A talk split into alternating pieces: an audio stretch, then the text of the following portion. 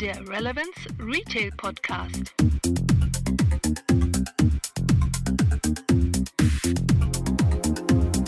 Heute im Innovative Retail Lab des Deutschen Forschungsinstituts für Künstliche Intelligenz.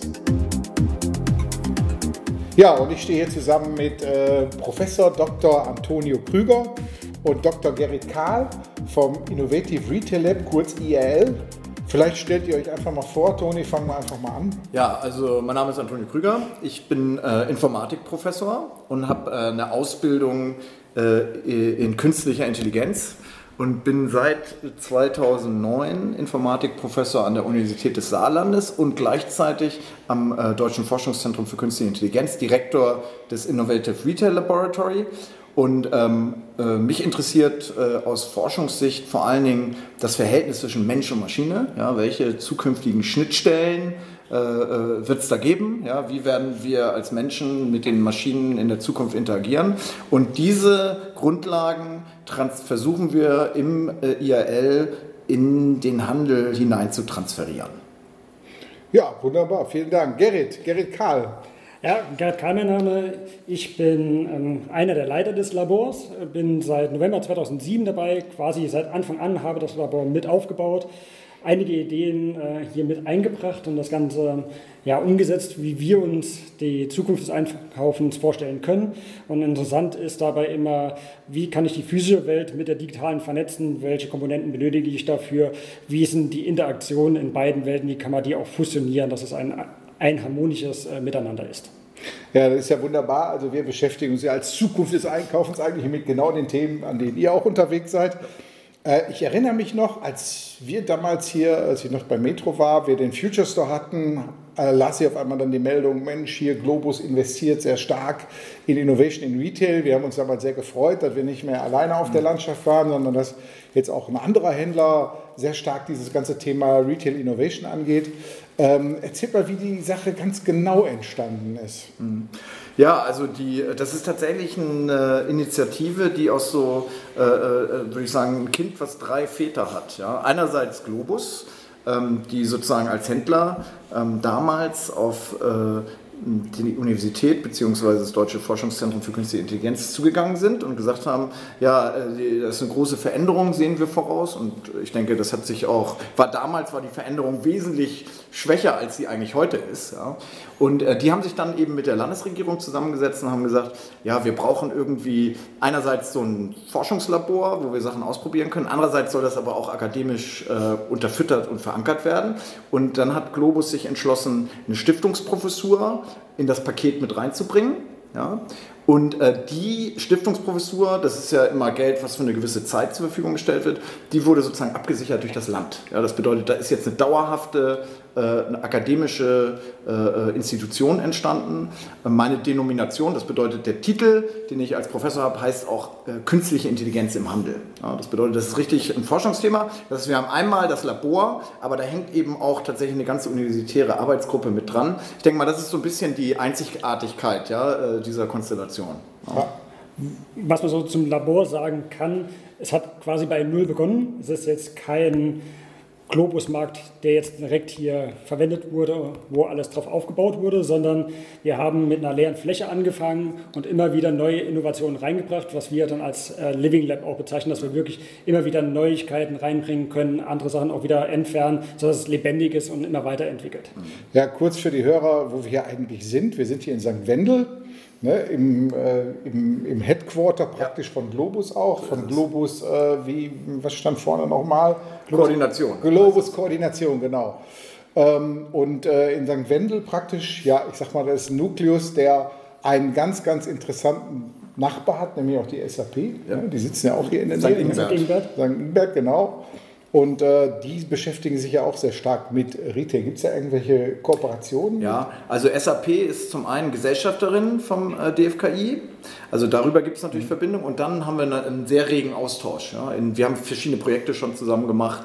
Das, äh, da nutzen wir natürlich die kurzen Wege. Ich denke, dass das auch im Sinne äh, der Bund, des Bundeslands Saarland damals eben auch eine Rolle gespielt hat. Ne? Dass man diesen starken äh, Standort St. Ingbert hatte mit der alten Darkos, die dann ja in die SAP übergegangen gegangen ist in SAP Retail und eben Globus als ein äh, doch sehr großer Einzelhändler. Ja? Und eben den starken Informatik-Schwerpunkt an der Universität. Ja, da ist ja Saarbrücken sehr bekannt für, als äh, einer der Innovationscluster, glaube ich. Ne? Ja, also wir haben Exzellenz, also die Informatik in Saarbrücken ist sehr, sehr stark, ist sicherlich eine der besten Informatiken in Deutschland äh, und zwar sowohl in der angewandten äh, Forschung als auch in der Grundlagenforschung. Gut. Ja, ähm, ihr seid ja dabei, ihr seid sehr stark ja auch in Richtung stationären Handel unterwegs, Erlebnis am Point of Sale, Digitalisierung am Point of Sale zu packen. Wie sieht denn bei euch eigentlich so ohne jetzt erstmal auf die, auf die Details einzugehen, die grobe Sichtweise auf die Zukunft des Handels aus. Wie wird sich Handel verändern? Ich meine, der steckt ja in einer direkten Veränderung.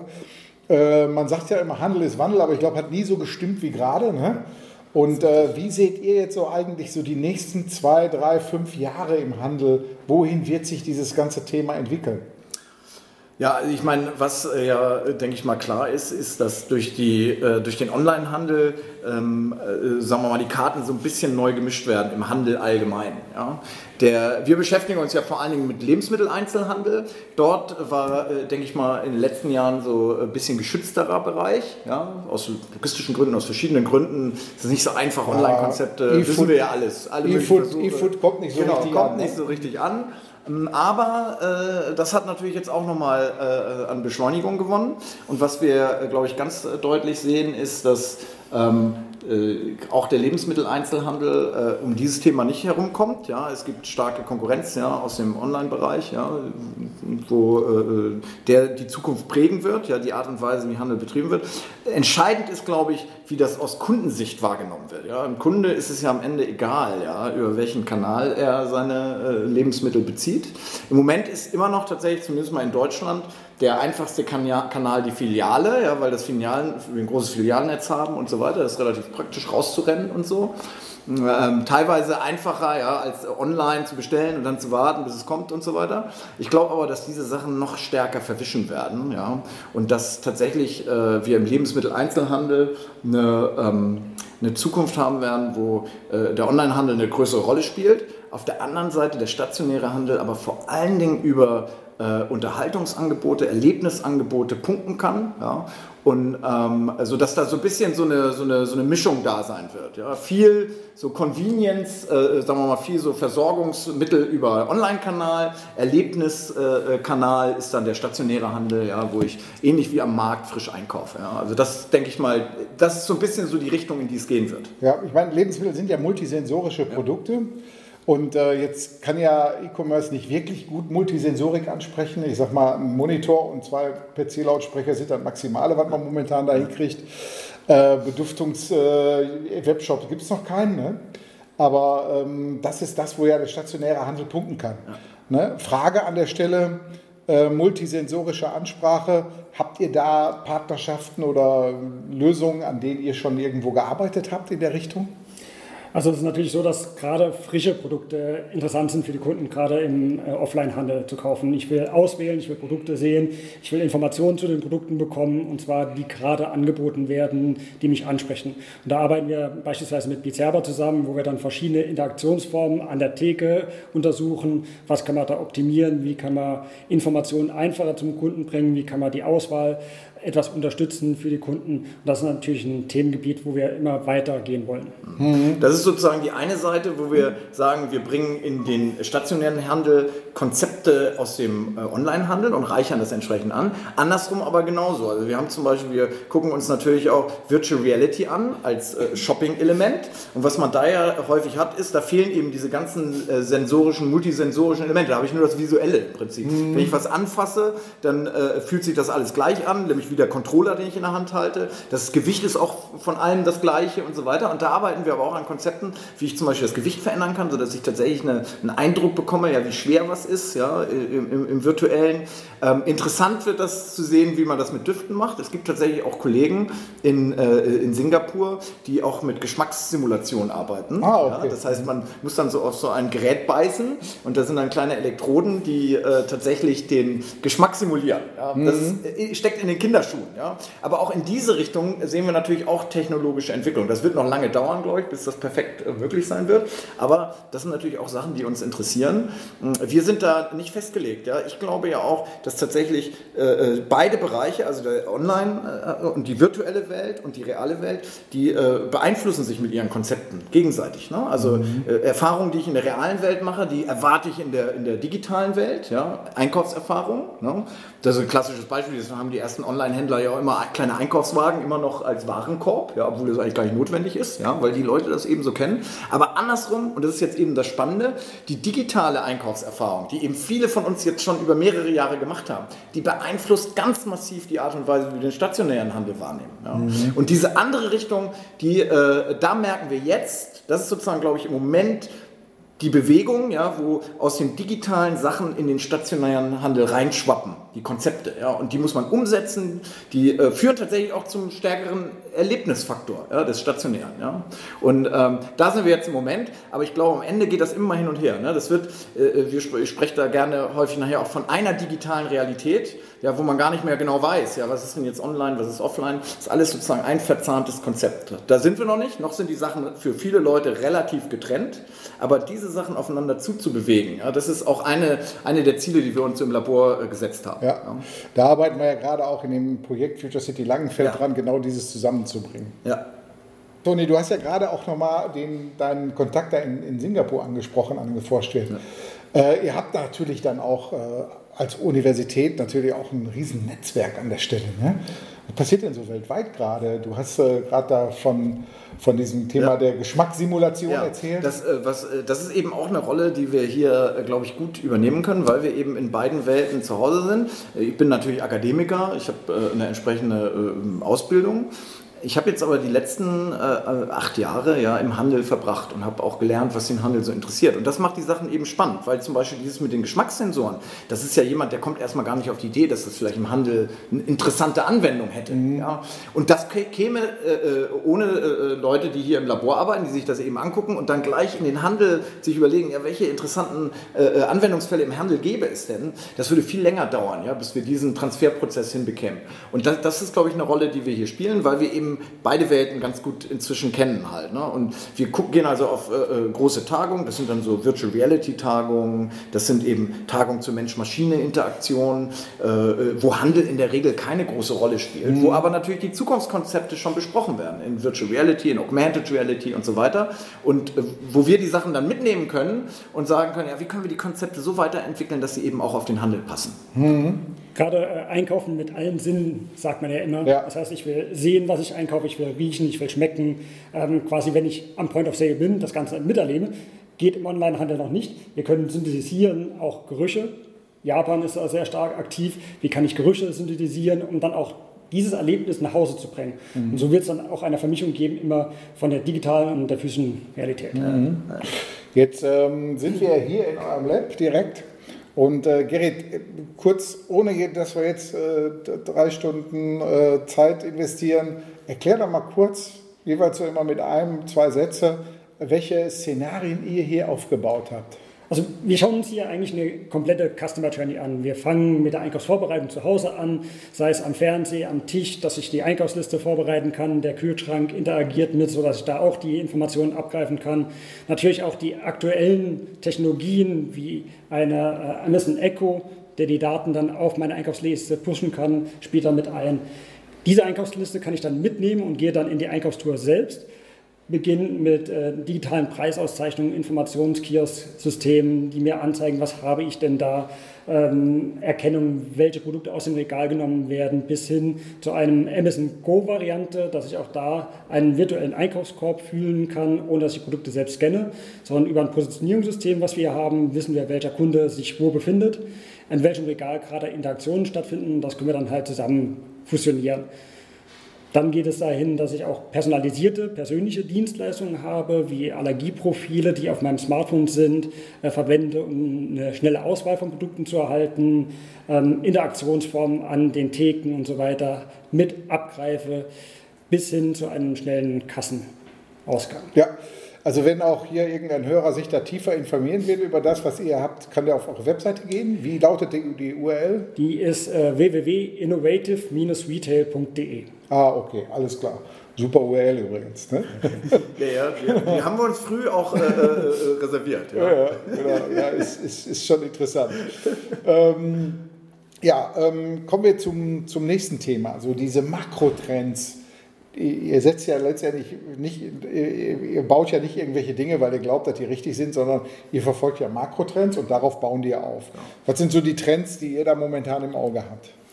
Also ein, äh, denke ich mal, äh, ganz wichtiger Trend ist Personalisierung und Spezialisierung. Das bedeutet, die Kunden, und das ist eben auch tatsächlich etwas, was durch die digitale äh, Wahrnehmung geprägt wird. Die Leute sind das im Internet gewöhnt, dass sie persönlich sozusagen zugeschnittene Angebote bekommen. Das wird massiv zunehmen, das ist ganz klar. Das gleiche gilt auch für die Produkte selber. Das heißt, nicht nur die Auswahl der Produkte durch Empfehlungssysteme zum Beispiel ist personalisiert, sondern auch die Produkte selber. Da äh, spricht man also von einer ähm, äh, Massenfertigung sag mal, in kleinen Stückzahlen halt. Ne? Mhm. Und interessant wird diese Kombination dann eben auch mit der Automatisierung im Markt. Also wenn mehr und mehr Produkte nicht in, einer, äh, in, einem entfernten Produktionsort für einen Markt hergestellt werden, sondern im Markt selber. Da sehen wir also viele Trends im Bereich äh, Frische vor allen Dingen, also Backwaren, äh, äh Fleischwaren, äh, aber auch äh, Convenient Food wird zunehmend im Markt frisch hergestellt mhm. und dann den Kunden ja. zur Verfügung gestellt. Und zum großen Teil auch mit einem hohen Automatisierungsgrad, um eben auch die Kosten äh, äh, im Griff zu halten. Und wenn ich diesen hohen Automatisierungsgrad habe, kann ich dann auch wieder spezialisieren, weil ich dann die Maschinen nach Kundenwünschen konfigurieren kann, sodass tatsächlich dann eben vielleicht mein individueller Salat, wie ich ihn am liebsten habe, schon fertig gewaschen und klein geschnippelt sozusagen für mich bereitsteht. Ja. Mhm. Also ich glaube, das ist so ein, ein, großer, äh, ein großer Komplex. Megatrend. Der andere große Megatrend, das haben wir eben auch schon erwähnt, ist natürlich, dass der Handel äh, äh, insofern sich äh, äh, wandeln wird und auch jetzt schon stark wandelt, dass er immer mehr eben äh, äh Erlebnischarakter anbieten muss. Ja? Er konkurriert eben, und das habt ihr ja auch schon in, in euren Blogs mehrfach darauf hingewiesen, und ich glaube, das stimmt auch absolut, die konkurrieren eben mit anderen Freizeitangeboten. Eben nicht mit anderen Händlern, sondern mhm. mit anderen Freizeitangeboten. Ja? Ich kann entweder ins Kino gehen oder ich kann einkaufen gehen. Ja? Und wenn ich ins Kino gehe, dann klar, dann gehe ich nicht mehr auf die stationäre Fläche, dann muss du irgendwie per Abo-Dienst oder äh, per Online kommen. Und dann hat der stationäre Handel sozusagen an der Stelle natürlich äh, einen Nachteil. Ja, das heißt, da müssen neue Erlebnisangebote kommen. Ja, und das sehen wir auch. Der frische, die frische, äh, ganzen Sensorik-Sachen ist eine Sache, aber darüber hinaus soziale Begegnungsstätten, denke ich mal, ist auch sehr wichtig, ja, wird, wird stark aufgewertet. Aber auch spielerische, interaktive Elemente werden im Markt der Zukunft eben auch eine große Rolle spielen. Ja, ja in jedem Fall. Auch Bedürfnisse erkennen und denen gerecht werden. Das heißt auch eine Digitalisierung, die Always-On-Mentalität, mhm. die in der Jugend vor allem aktiv ist, auch in die Märkte zu bringen beginnt mit ganz einfachen Sachen WLAN anbieten, dass ich auch im Markt wirklich auch auf Informationen zugreifen kann und auch verschiedene andere Funktionalitäten dann dem Kunden direkt parat stelle, dass er nicht sein Smartphone rausnehmen muss, sondern dass die direkt schon von dem Händler zur Verfügung gestellt werden. Mhm. Jetzt habt ihr ja den großen Partner Globus hier mit bei euch die ja im gleichen Gebäude sitzen und äh, die sind sicherlich bei euch auch zum Austesten von euren Innovationen eine große Hilfe, wenn man mal jemanden hat, der über viele, viele tausend Quadratmeter Verkaufsfläche in verschiedensten Ländern auch verfügt. Äh, habt ihr mal ein Beispiel, so, wo ihr äh, da diese Dienstleistung gerne mal in Anspruch genommen habt?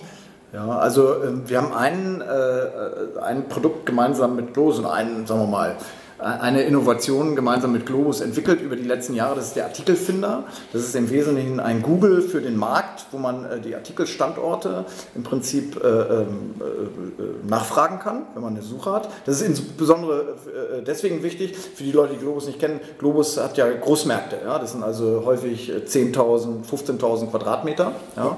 und mit 100.000 und mehr Artikeln. Und da ist tatsächlich so, dass manchmal einfach auch Sachen schwer zu finden sind. Das liegt in der Natur Natur der, der Sache, ja, des großen mhm. Angebots. Ja. Und, ähm, und hier haben wir mit Globus gemeinsam äh, den Artikelfinder äh, äh entwickelt und das hat äh, in mehr, ist in mehreren Iterationen passiert und da waren immer Märkte involviert. Das heißt, wir haben dann unseren Prototyp genommen, haben den in den Markt gestellt und haben geguckt, wie äh, äh, interagieren Kunden damit. Ja? Mhm. Haben dann sind wir wieder zurück ins Labor, haben den verbessert und wieder in den Markt. Ja? Und so weiter, bis wir damit zufrieden waren. Äh, und äh, das jetzt in Rollout geht. Ja, in alle Märkte bei Globus. Äh, eine andere Sache, die wir gemacht haben, äh, ist zum Beispiel adaptives Licht zu testen, den Effekt von adaptivem Licht auf der Aktionsfläche. Das war eine Sache, die wir auch gemeinsam mit dem Globus-Markt hier in Güdingen jetzt letztes Jahr gemacht haben, wo wir einfach geguckt haben, wenn ich ein äh, intelligentes Lichtsystem habe, das wirklich verschiedene Lichtprofile und verschiedene Ausleuchtungsgrade ähm, äh, anbietet, ja, wie beeinträchtigt das das Kundenverhalten? Sowohl in der Art und Weise, wie die stehen bleiben und sich die Produkte angucken, aber auch im Prinzip äh, im Sinne des Abverkaufs. Mhm. Und das sind Sachen, die kann man nicht im Labor machen, da muss man in den echten Markt gehen, ja, sonst äh, gewinnt man da keine vernünftigen Erkenntnisse. Vorteil ist auch gerade für studentische Arbeiten, dass man halt die Ergebnisse, die in Bachelor- und Masterarbeiten mal kurzfristig wirklich im realen Markt testen kann. Beispielsweise, welche Art von Navigation ist denn hilfreich, wenn man sowas anbietet wurde eine kleine ähm, Studie gemacht im Markt, wo ein äh, Einkaufswagen mit einem Tablet ausgestattet wurde und verschiedene Navigationsdienstleistungen abgebildet wurden, um dann auch Feedback zu bekommen, was wäre denn relevant und äh, was wäre denn angenommen von den Kunden. Es ist ja natürlich gerade für eine Hochschule interessant, ähm, ja, ich sag mal, äh, im, im, Zugriff auf so ein Labor zu haben, genau um solche Master-, Doktorarbeiten und solche Sachen alle auszuführen, weil man dann endlich mal zielgerichtet und vor allen Dingen praxisnahe Anwendungen hat. Habt ihr mal so zwei, drei, vier Beispiele, welche Doktorarbeiten und Masterarbeiten ganz besonders stark in diese Richtung äh, auch. Äh, ja, also wir haben, äh, ich meine, es sind mindestens 40 oder 50 Arbeiten haben wir inzwischen gemacht. Ja. Also wir haben vom, ich mache jetzt mal die ganze Bandbreite, von innovativen Empfehlungssystemen, ja, die äh, nicht nur äh, einen Einkaufskorb des Einzelnen, sondern auch seine Laufwege im Markt äh, berücksichtigt, ja, bis hin zum selbstfahrenden Einkaufswagen, der hinter einem herfährt. Ja. Also ganz praktische Arbeit über ähm, ein, ein Kassenschlangenmanagementsystem, wo wir geguckt haben, können wir über verschiedene Daten, die im Markt anfallen, tatsächlich ein, äh, ein Schlangenmanagement machen ja, und vorhersagen äh, in einem ordentlichen Zeitrahmen, äh, wie sich Schlangen bilden werden. Dann haben wir, ähm, äh, dann haben wir äh, Sachen gemacht, zum Beispiel mit Telepräsenzrobotern im Markt. Wir benutzen auch häufig äh, neue Technologien. Also Telepräsenzroboter, das sind diese, äh, ich sage mal so, äh, iPad auf dem Segway. Ja, das heißt, da kann man sich dann per Skype drauflocken und dann sich selber als, sagen wir mal, physische Telepräsenz durch den Markt fahren. Ja? Und das ist interessant, weil da kann man einerseits könnte man so shoppen gehen. Ja? Das heißt, ich shoppe nicht online, sondern ich bin zwar an meinem PC, aber ich fahre tatsächlich durch den physikalischen Markt und kann mir die Sachen genau angucken und aussuchen. Ja? Und dazu haben wir zum Beispiel eine Arbeit gemacht. Ja? Und ich wir haben äh, Drohnen äh, im Markt fliegen lassen, ja, für die Inventur, ja, um zu testen, kann ich da äh, automatisch Inventur machen. Wir haben dazu auch Überwachungskamerasysteme in der Masterarbeit mal benutzt, ja, wo wir gesagt haben, ja, Drohnen brauchen wir eigentlich nicht. Vielleicht reichen ja sogar die normalen Kamerasysteme, die ich im Markt habe, um rauszukriegen, was in den Regalen steht. Und tatsächlich haben wir, was da sehr gut funktioniert war, das war noch die Zeit, das ist sogar ein paar Jahre her, da äh, äh gab es äh, im Prinzip waren die elektronischen Preisschilder erst in den Kinderschuhen. Da haben wir Fehlplatzierungen so erkannt, ne? weil wir konnten die Preisschilder, wir haben dann die Preisschilder im Regal erkannt über die Kamerasysteme und wussten dann aus der Warenwirtschaft, was dort eigentlich sein müsste. Erstmal welches Produkt und welcher Preis. Und wenn das nicht übereingestimmt hat, haben wir einen Alarm gegeben. Das ist ja? der Traum eines Hidden Category Managers, Ganz mal genau. zu gucken, ob sein Planogramm erfüllt ob wird. Ob das ne? erfüllt wird, genau. Und, und da ist auch wieder so eine Sache, ja, ich glaube, das ist auch ein, äh, jetzt eben so ein, äh, ein, wichtiger Trend, das ist der Vernetzungs- und Infrastrukturtrend. Ich sage, inzwischen haben wir Infrastrukturen, auch in Märkten, die verhältnismäßig gut sind. Also wir haben viele Märkte haben inzwischen WLAN, viele Märkte haben eben Kamerasysteme und so weiter. Und die können wir, die sind häufig für einen bestimmten Zweck angeschafft worden. Ja. Und jetzt ist die Zeit, sich über neue Wiederverwendung dieser Infrastruktur Gedanken zu machen. Ja? Und das ist dieser Vernetzungsgedanke, dass man sagt, ja eben, ein Kamerasystem kann ich nicht nur zur äh, äh, Erkennung von Ladendiebstahl oder zur Verfolgung von Ladendiebstahl verwenden, sondern ich kann es auch benutzen, um andere Dinge im Markt zu messen, ja? wie äh, äh Fehlplatzierung, wie Inventur und so weiter. Ja? Es ähm, sind aber auch noch so Sachen, ähm, spielerische Elemente in den Markt zu bringen, auch da, um ja. die Kundenfrequenz zu erhöhen, hatten wir auch Arbeiten, äh, wirklich Spiele in einem Geschäft durchführen zu lassen, wie äh, Einkaufslisten werden zusammengemixt und dann äh, muss jemand für jemand anderen Sachen einkaufen gehen. Venture Shopping. Ja, Venture Punkte Shopping, ja. sammeln im Laden, bis hin zu einer Degustiermaschine in einem Wein Empfehlungssystem. Ja. Das ist eben ein Vorteil, wenn man äh, direkt mit Studenten zusammenarbeitet ja, und eben einen ganzen Studiengang. Wir haben hier also, da hängt ein ganzer Studiengang dran auch. Der, der heißt jetzt nicht äh, äh irgendwie äh, Handelsinformatik oder so, sondern es ist Medieninformatik, ein bisschen breiter. Aber viele der Themen, die wir in der Medieninformatik haben, sind für den Handel unmittelbar, insbesondere wenn man den Kunden in den Mittelpunkt stellt, sind die relevant. Ja, weil da geht es dann um Präsentation, ja, um Ansprache, all die Dinge, die wir, die wir im Handel schon lange kennen und die wichtig sind, die aber jetzt eben durch Technik neu interpretiert werden können. Ja, und das ist schon mhm. interessant. Wir machen immer gleich, immer gleich eine Bachelorarbeit, gleich eine Masterarbeit irgendwie, ne, um Sachen zu testen. Also wenn ich so meine, meine Future Store-Zeiten zurückdenke, dann hat man natürlich auch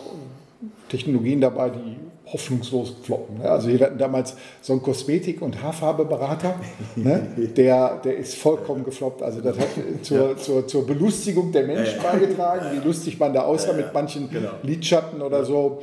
Und es gibt ja so Apps jetzt, ne? wo, du das, wo du dann so Schnurrbarthaare kriegst und so. Das heißt, die haben das umgekehrt. Ne? Die haben das genommen, die genau. Erfahrung genommen und haben da draußen eine funktionierende App gemacht. Genau, richtig. Das ist mal umgedreht. Ne? Umgedreht, genau. Aber habt ihr auch solche irgendwie eine Erfahrung, wo ihr sagt, Mensch, das haben wir uns anders vorgestellt, ist aber voll nach hinten losgegangen? Also solche Applikationen wurden bei uns auch mal angefragt. Wir haben es angeschaut, haben gesagt, nee, machen wir nicht. Ja. Da haben wir zum Glück vorher schon erkannt. Kosmetik, da haben wir von euch gelernt. Halt, ne? ja, genau. Die, die, kommt immer wieder kommt mal einer auf die Idee und will sowas machen. Ja. Ne? Aber wir haben ja 2007 angefangen, da war der Hype von AFID ja noch relativ stark. Mhm. So haben wir dann auch angefangen, ähm, fast alles mit AFID auszustatten, auch Einkaufswagen und so weiter. Das ist natürlich was, wo wir eher die Konzepte hinten dran sehen, aber nicht die Umsetzung. Ja. Wir hatten zum Beispiel hier im Labor unter dem Teppich, also unter dem Linolboden, hatten wir ein, ein großes äh, Netz an passiven RFID-Tags, mhm. die wir verwendet haben zur Positionierung, indem wir eine große Antenne an den Einkaufswagen äh, montiert haben. Ja, und der konnte dann erkennen, über welche Tags er fährt und wusste dann, wo er ist. Also das ist natürlich, äh, äh auf so eine Idee käme heute keiner. Ja? Das, war also, das war also Quatsch. Wir hatten auch mal ähm, ein Konzept, was wir total originell fanden. Das waren äh, sprechende Produkte. Ja? Das heißt, die Produkte reden mit mir direkt. Ja? Und äh, unterm Strich finde ich das immer noch charmant auf eine gewisse Art und Weise. Ne? Also ich kann, statt dass ich äh, äh, einen Internetdienst aufrufe, um zum Beispiel Inhaltsstoffe vom Müsli mir anzugucken, sagt das Müsli mir das direkt. Mhm. Also das Müsli redet mit mir. Ja? Mhm. Und ähm, wir hatten dann Wein, Weinflaschen, die zu einem geredet haben und haben gesagt haben, zu was sie gut passen. Und das hat dann doch eher zu der Belustigung geführt, ne? wo die äh, äh, Testkunden, die wir so hatten, dann doch eher hm, sagten, naja, ob man das so wirklich so braucht. Aber vielleicht kommt das nochmal. Ja? Ich sage, es ist immer eine Gewöhnungssache. Ne? Man weiß nicht, ob so ein Konzept nur deswegen floppt, weil es kommt grundsätzlich, sagen wir mal, an der Zielgruppe vorbei ist oder ob das jetzt eben noch nicht die Zeit ist, ja, wo man sagen kann, ja, das ist ein Konzept, was vielleicht noch mal kommt, ja, wenn die Leute sich daran gewöhnt haben, dass sie mit Alexa sprechen können mhm. und mit äh, Siri und so weiter. Vielleicht reden sie dann auch mit ihren Müsli-Verpackungen. Ja. Da ist auch die Erfahrung, die ich in meiner langen Innovationszeit mhm. gemacht habe bevor du so ein Ding irgendwie präsentierst, guck erstmal, ob der richtige Zeitraum dafür ist. Ja, Wenn ja, warte genau. noch. Warte lieber noch ein bisschen, ja. genau. Gut, ja, äh, letzte Frage eigentlich. Wenn jetzt einer von unseren Hörern sagt, Mensch, äh, hört sich gut an, ich will die mal besuchen gehen, was muss er tun? Am besten mal auf die Internetseite gehen, da sind unsere Kontaktdaten, uns anschreiben, anfragen, und dann kann man ja. darüber was entsprechend individuell also, erfahren. Ja. Es also ist hier nicht ja. so öffentlich mit Öffnungszeiten oder nee. so, sondern immer nur genau. on demand. Ne? Aber, aber wir, das ist eben auch eine Rolle, die wir sehr gerne spielen, ist eben auch der Dialog mit allen Interessierten. Und das ist eben das Schöne ja im Handel, insbesondere im Lebensmitteleinzelhandel. Jeder ist so ein klein bisschen Experte, jeder muss irgendwie Lebensmittel einkaufen, jeder hat dazu eine Meinung, was gut in dem Markt, in dem er unterwegs ist, funktioniert und was nicht und welche Technik da vielleicht rein müsste oder welche auch besser raus sollte. Und deswegen ist also komplett offen. Wir haben hier von äh, äh, Spezialisten aus dem Handel über interessierte Studierende bis hin zu den Mitarbeitern, die hier bei Globus arbeiten, aber auch wir haben dann irgendwelche äh, äh Pensionsclubs, die kommen, ja, und die sich hier äh, Gartenbauverein. Gartenbauverein. Also jeder ist willkommen. Äh, es gibt auch immer wieder neue Impulse, auch für uns, ja, im Dialog. Mhm. Und deswegen auf die Webseite gehen, ja, uns einfach eine E-Mail schreiben, ja, und dann können wir einen Termin machen. Das Labor ist zwar nicht öffentlich in dem Sinne, dass wir Öffnungszeiten haben, aber es ist eigentlich für jeden offen. Ja. Alles klar. Es ist ja so, dass wir auch von dem Austausch leben. Das heißt, ja. deswegen auch individuell das Ganze zu gestalten, weil wir da auch was rausnehmen. Ja. Was sind jetzt noch andere Interessenten, was sind andere Punkte, die wir noch aufgreifen könnten? Okay, ja, dann, wer Lust hat, einfach melden. Ansonsten danke für dieses Gespräch. Sehr gerne. Und tschüss zusammen. Tschüss. tschüss.